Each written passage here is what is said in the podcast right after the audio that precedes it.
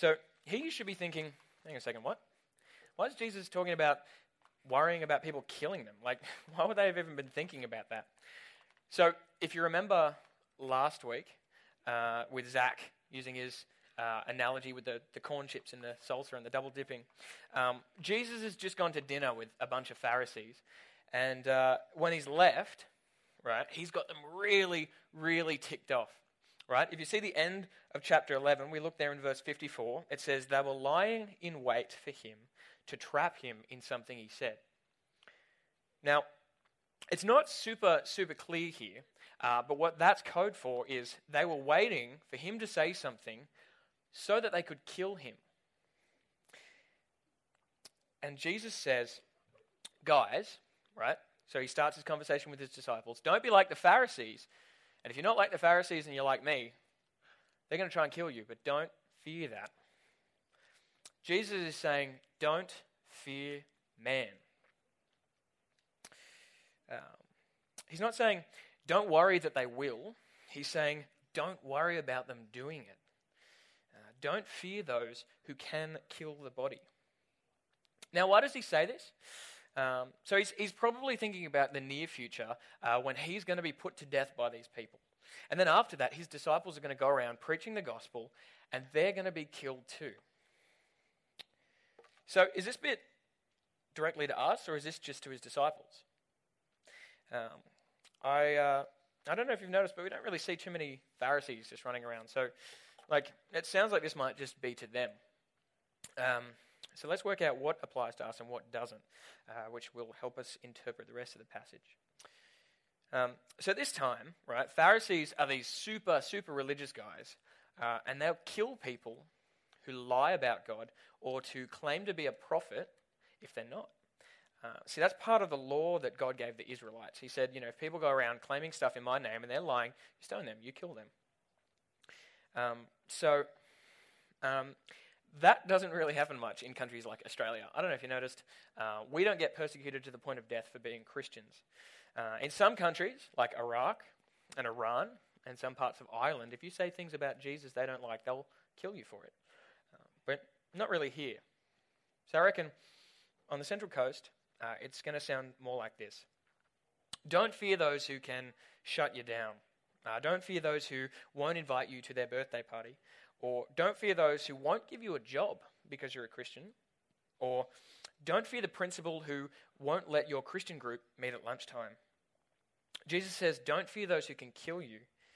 Um, but for us, it might not be that heavy. Nevertheless, um, is this Jesus, right? The second question is Is this just Jesus taking a super hard nut approach to this? Like, you know, is he just doing the old, oh, nut up or shut up? You know, is he saying that it's petty, weak, trivial, right, to be afraid of death? Is that what he's saying? Because if he is, think about this, right? That's a bit rich coming from a guy who was so afraid of his death that he sweated blood. Uh, this guy prayed all night to his father that if it were any way possible, deliver him from the death that was coming, right? So, isn't that a bit hypocritical for him to then be saying, hey guys, don't be afraid of death?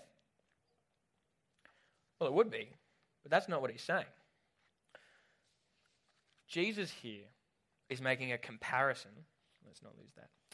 He's making a comparison uh, between the people that can kill them and something else. He's saying, Fear God. Take a look. In verse 4, he says, Don't fear those who can kill the body and after that can do no more. Don't fear those who can reject you. Uh, don't fear those who can hurt you, who can humiliate you, uh, who can torture you or kill you. Because that's all they can do. I'll show you the one to fear, Jesus says. Fear the one who, after death, can throw the soul into hell. Fear God. Now, I don't know if you guys have seen Star Wars, right? The first one. Uh, like, even that one, that came out when I was alive, you know, let alone the other ones. And that's, that's still pretty, pretty old school. But um, there's this one scene, right, where there's a whole bunch of people in this submarine, all right, and they're like swimming along through the ocean, and like this gigantic fish comes swimming after them, and it's like, oh, nom, nom, dinner. And they're like, no, right? And so they go, you know, dodging, ducking, dipping, diving, weaving, and dodging, right? Uh, and they're trying to get away from it, right and left. And it keeps gaining and it keeps gaining. And this thing's enormous. It's going to eat the whole thing, right? And it doesn't look like they're going to get away. When bam! An even bigger fish comes and eats that one. Now, this, this fish, luckily, is so big that it doesn't even notice the submarine that they're in, right? So it, it, eats this other fish and just swims off, and it doesn't even look twice at them. And one of the, one of the guys on the crew says, you know, oh, there's always a bigger fish, uh, which was a mix between Liam Neeson and Jaws. Um, but um, yeah, nevertheless, right? Were they stupid for worrying about that first fish that was chasing them? Should they have always just been like, ah, it's fine, it's fine, it's like, it's nothing? No, that was a serious situation. It was really, really bad for them to be in that situation.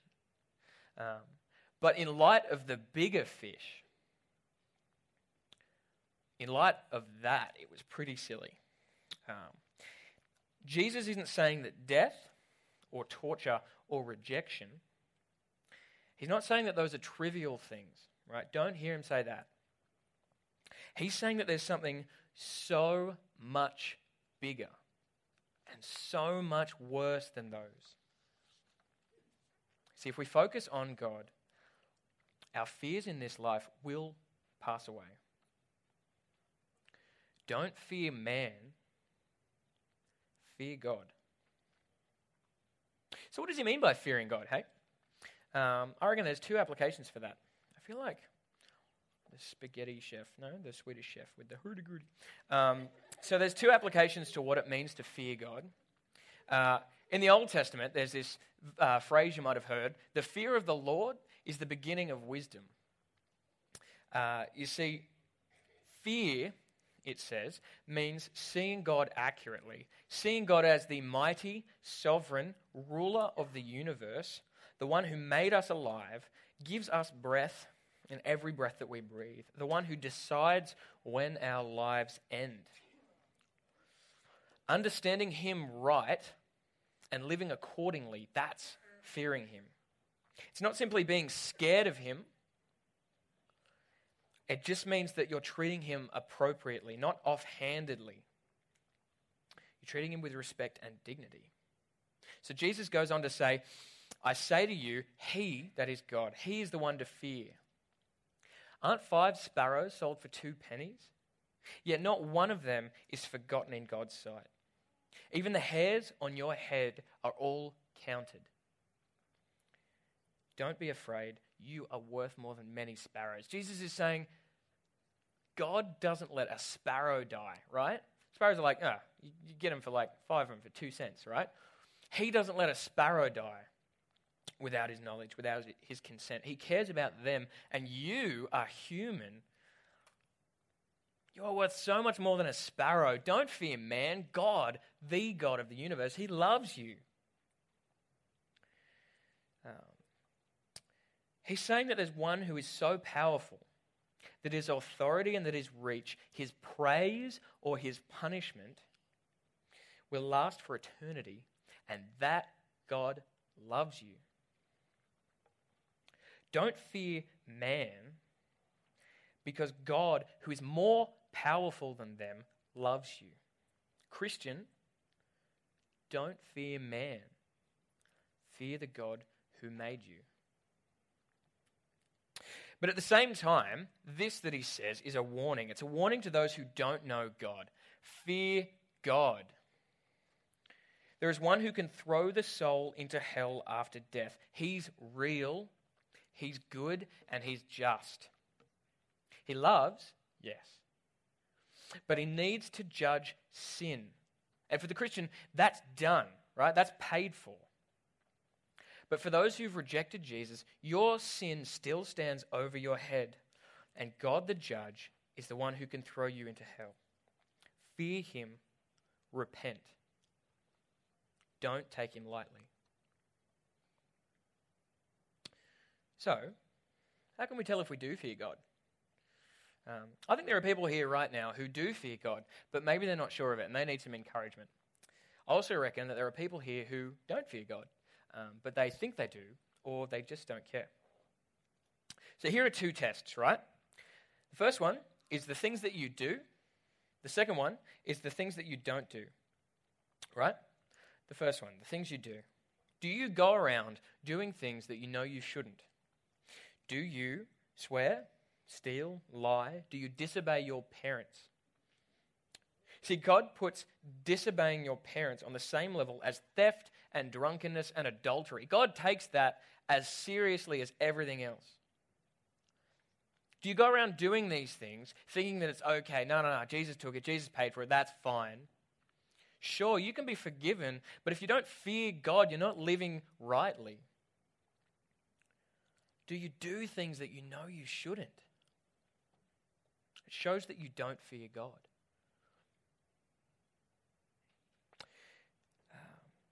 how you act in class, right? Doesn't seem important. You're just learning algebra. It's letters and numbers. That's the only time they ever mix. Um, it, uh, you know, it doesn't seem that cool. Your friend might say something heaps funny, or you might think something heaps funny. That was always me in class. I'm just hilarious.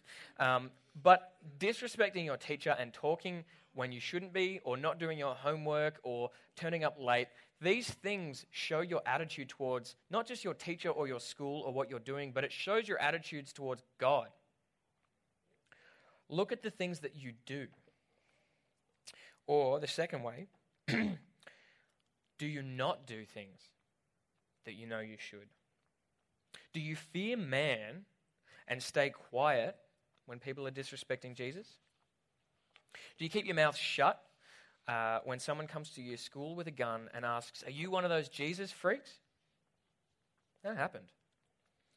Um, but even less than that. Could be something way more simple. Chances of that happening, unless you're in America, are pretty slim these days. That's no, it's it's not funny. Um, uh, when one of your friends asks you what you do on the weekend, do you just say, "Yeah, yeah, I went for a surf. It was it was pretty good," or "Yeah, I did family stuff," uh, and you neglect to mention church? Do you fear them and not do the things that you ought? Uh, do you fear their opinion of you. Now, Jesus says, don't fear man. Right? Not because that's silly or it's weak or it's trivial, but he says that if all they can do is harm you, tease you, ignore you, or yes, even kill you,